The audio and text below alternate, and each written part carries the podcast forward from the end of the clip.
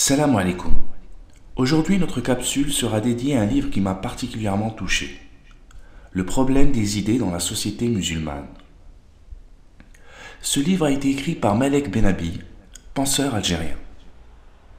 Un ouvrage en avance sur son temps qui est criard de vérité, dévoilant un diagnostic troublant de la société musulmane.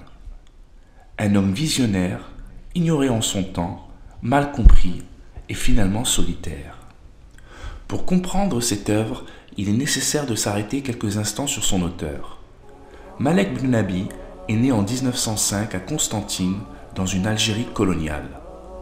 C'est bien ce contexte de domination qui constituera le point de départ de sa réflexion sur la société algérienne en particulier, afin de s'étendre sur toute la communauté musulmane en général. Il étudie à la Madrasa de Constantine où il est diplômé en 1925 en droit musulman. Ces madrasas étaient une manière de former des auxiliaires de justice pour l'administration coloniale afin de gérer les affaires des indigènes. Dans la même année, il décide de partir en France, mais ses difficultés financières ne lui permettront pas de rester. Et au bout de deux années, il rentre au pays et prend le poste de Adl. Très vite, il retente encore l'aventure française, mais cette fois-ci avec l'aide de ses parents pour poursuivre ses études. Par son profil, il se dirige naturellement vers l'Institut des langues orientales, mais il sera refusé. Pourtant, c'était un bon élève. Chemin faisant, il s'inscrira à l'école de l'électricité jusqu'en 1935. Et en 1938, il est nommé à la direction du centre culturel du Congrès musulman algérien de Marseille. Il est pour la première fois au contact avec ces nombreux travailleurs algériens de France. Il va dispenser un enseignement assez original. Il teste sa réflexion avec ces travailleurs. Peu de temps après, il s'installe à Dreux et se marie avec une Française convertie à l'islam. Durant la Seconde Guerre mondiale, il sera surpris de constater que la France face à l'Allemagne agit avec une certaine lâcheté en fuyant.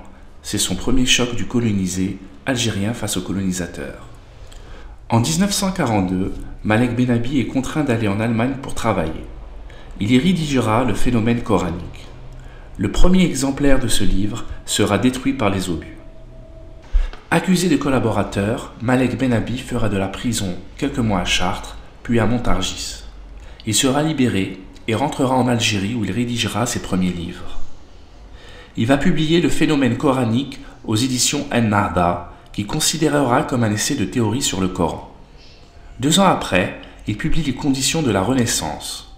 Il a une réflexion avec un profil de scientifique. Il dit qu'avant de mourir, il aimerait donner à son peuple une technique pour renaître. Il a un optimisme assez rafraîchissant qui s'inscrit dans une perspective réformiste. En 1954, il écrira son livre clé, La vocation de l'islam. Il parlait déjà de mondialisme et pensait que le monde allait devenir un.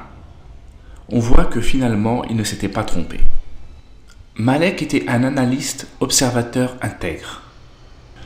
Après l'indépendance, pendant trois ans, il animera le séminaire à l'initiation à la pensée islamique. Et en 1973, il décède à Alger. Malek Ben Nabi est influencé par deux personnes. Le premier, Ahmed Reza, qui a écrit La faillite morale et la civilisation occidentale, et Ibn Khaldoum, l'inventeur de la sociologie. Il présente le problème du monde musulman sous un angle différent. C'est à travers le monde des idées que Benabi analyse la décadence des musulmans.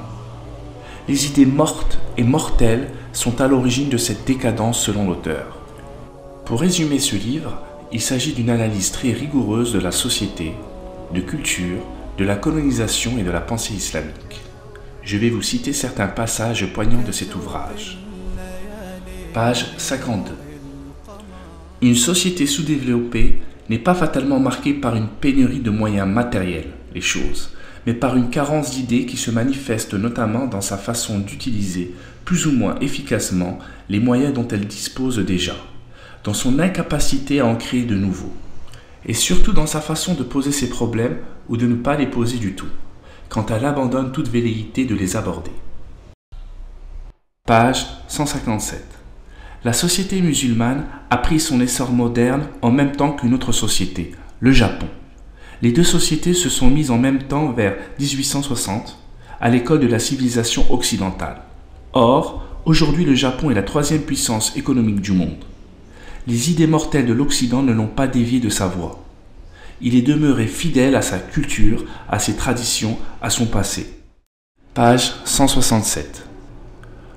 Aujourd'hui, le monde musulman est emporté par des idées contradictoires, celles qui le mettent face à face avec les problèmes de la civilisation technologique, sans le mettre en contact avec ses racines, et celles qui le relient à son propre univers culturel, sans le mettre tout à fait en contact avec ses archétypes, malgré les efforts méritoires de ses réformateurs.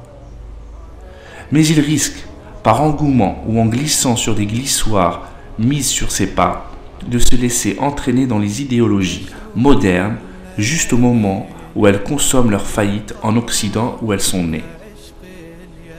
Je vous remercie pour votre attention et à une prochaine capsule, Inch'Allah.